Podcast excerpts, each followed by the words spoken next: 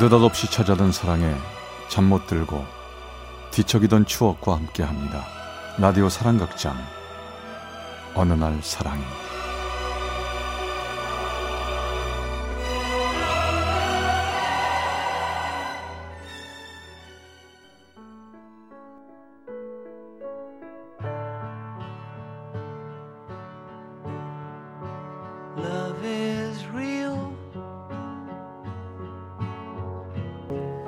사랑의 체험수기 어느 날 사랑이 제 31화 포장마차 아가씨.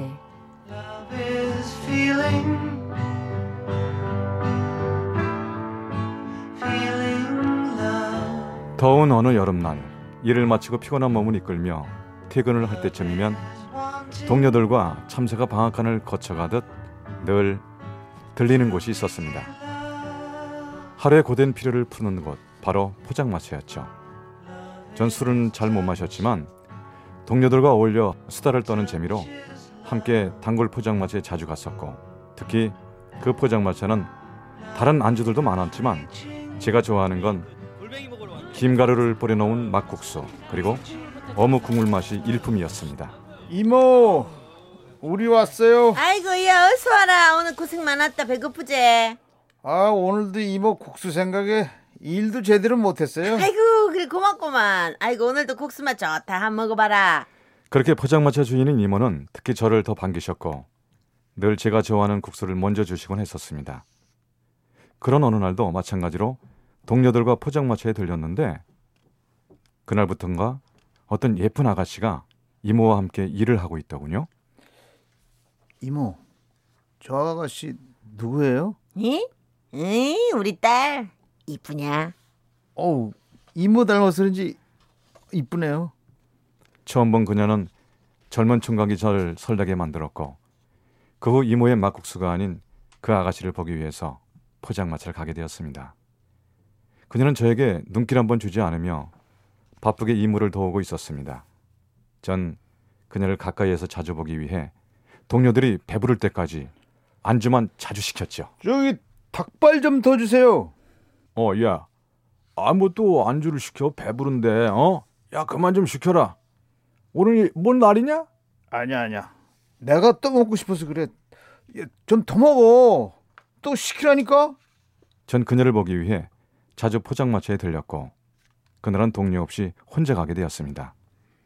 그녀 혼자 포장마차를 보고 있었습니다. 어서 오세요 어 오늘은 혼자시네요 어 저를 기억하시는 것 같은데요 아유 알고 말고요 우리 단골 손님이신데 모를 리 있겠어요 아 제가 또 첫 손님이네요 근데 이모 어디 갔어요? 아 예 엄마가 늘 밤늦게까지 장사하느라 몸이 많이 안 좋아지셨어요.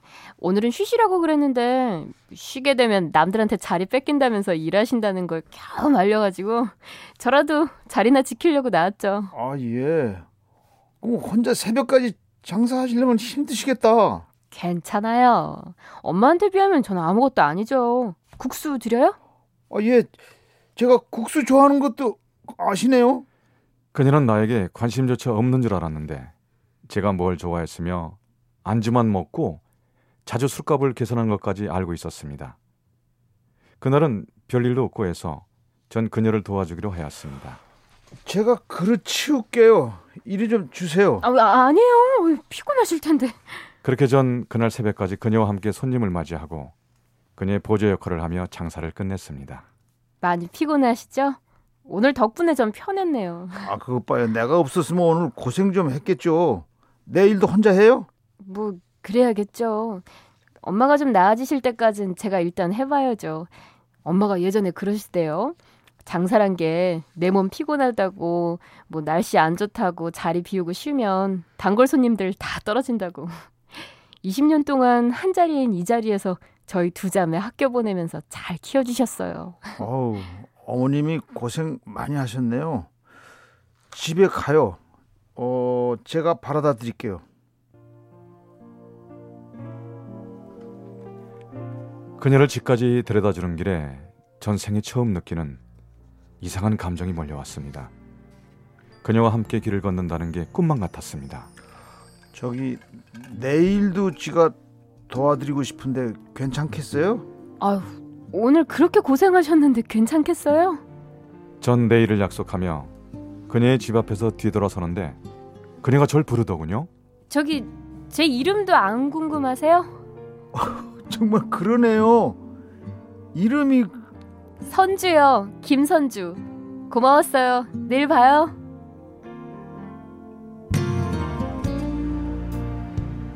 그날부터 김선주라는 이름은 저에게 큰 의미로 다가왔고 전 더욱 그녀를 사랑할 수밖에 없었습니다.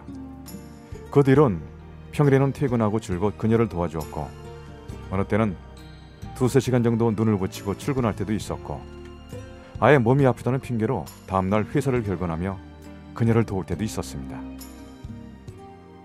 아이고 언니야 우리 딸 도와주느라 고생 많았지. 내네 국수 맛나게 해줄라고 국물 잘 우려놨다. 기다리라이. 이모의 건강한 모습에 그녀도 이제 얼굴에 웃음이 피어났고 또한 이모의 건강한 모습과 그녀의 밝은 모습을 보니 행복한 하루였습니다. 며칠 후 이모가 그녀와의 데이트를 허락해 주시더군요. 아이고 야 오늘은 뭐 한가하니 선조하고 시내 나가 영화 한편 보고 와라이. 어 감사합니다 이모님. 엄마는? 아이고 맨날 여서 엄마 도와준다고 있지 말고 너도 좀 저 시내도 나가서 옷도 좀 사고 영화도 보고 어? 그 자네가 좀 데리고 나가서 데이트 좀 해. 응? 야, 여기 돈 줄 테니까. 응? 그렇게 그날 저녁 우린 떠밀림에 쫓겨나듯 우린 데이트를 하게 되었습니다. 순진한 어린아이 마냥 그녀는 기뻐했고 우린 영화도 보고 음식점에 가 돈가스란 것도 그때 처음 먹어봤습니다. 어 이, 이게 뭐죠? 돈가스라는 건데 처음 드세요? 예. 시내 나올 일이 있어야죠. 처음 먹는 건데, 어 이거 맛있는데. 아유, 저보단 그쪽이 더 촌티가 잘잘 흐르네요. 아, 저기요. 근데 당분간 얼굴 못 볼지도 모르겠어요. 왜요? 저기 저 며칠 후에 직장 때문에 서울로 올라가게 됐어요. 서울이요? 그동안 다닐 직장 알아보고 있었거든요. 이제 서로 만남을 갖고 더욱 많은 시간을 그녀와 보내고 싶었는데 며칠 후에 서울로 간다니 전 가슴 한켠이 답답함을 느꼈습니다. 그러나 직장 때문에 서울로 간다는 그녀를 잡을 만한 용기도 마땅히 내세울 이유도 없었기에 그녀를 향한 사랑의 아쉬움을 남긴 채 그녀와 멀리 떨어져 지내게 됐습니다.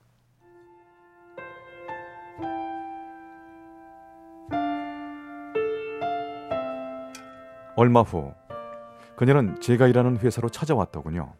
잘 지내셨어요? 저 지금 서울 올라가요. 어 진작 얘기했으면 지가 마중도 나가고 그랬을 텐데. 저기 잠깐요. 여기 제 집 전화번호랑 회사 전화번호 올라가면 꼭 전화해 주세요, 선주 씨.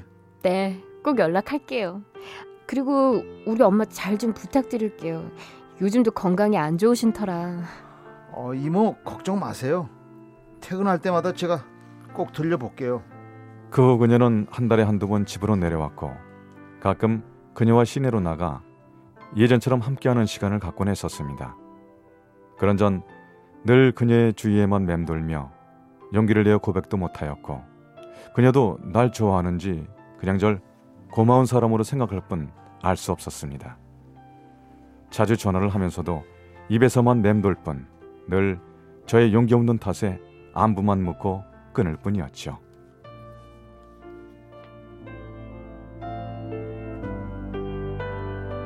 그렇게 서너 달이 지났을까요? 그런 어느 날 그녀가 주말에 광주로 내려온다는 것이었습니다.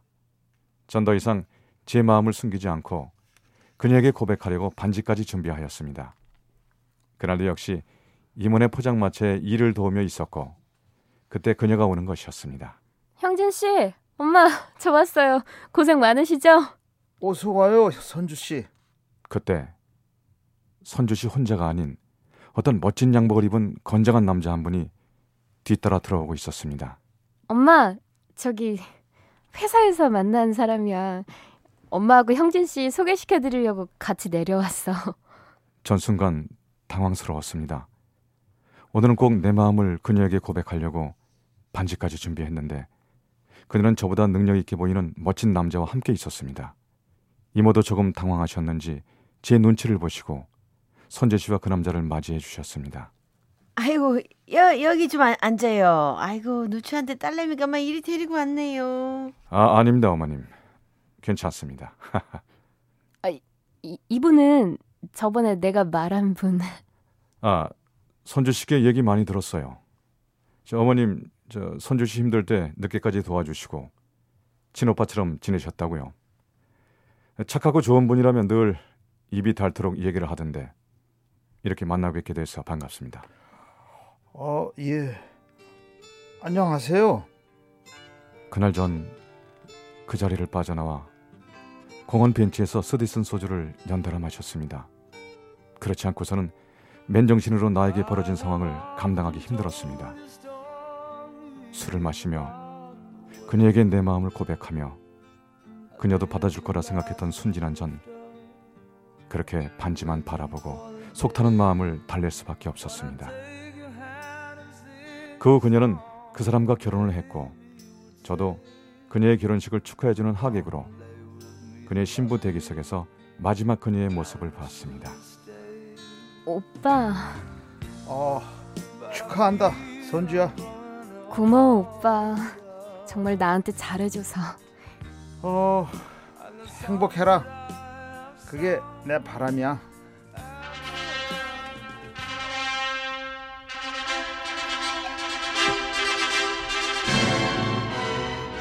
그녀는 정말 아름다웠습니다. 서로 어설픈 몇 마디 대화만 오가간 채 그녀는 다른 남자의 아내로 그렇게 내 곁을 떠나고야 말았습니다.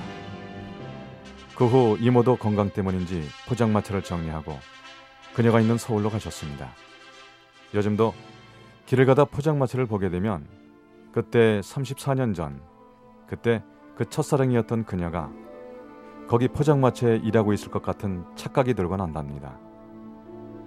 그 후 몇십 년이 지난 지금 내 나이 57세.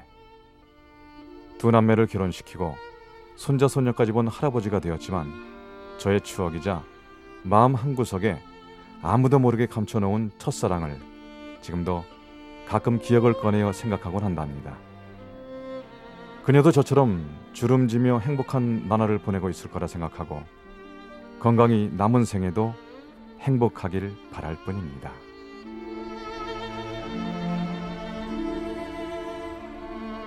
광주 남구의 이모 씨가 보내주셨습니다. 어느 날 사랑이 제 31화 포장마차의 그녀 편이었습니다.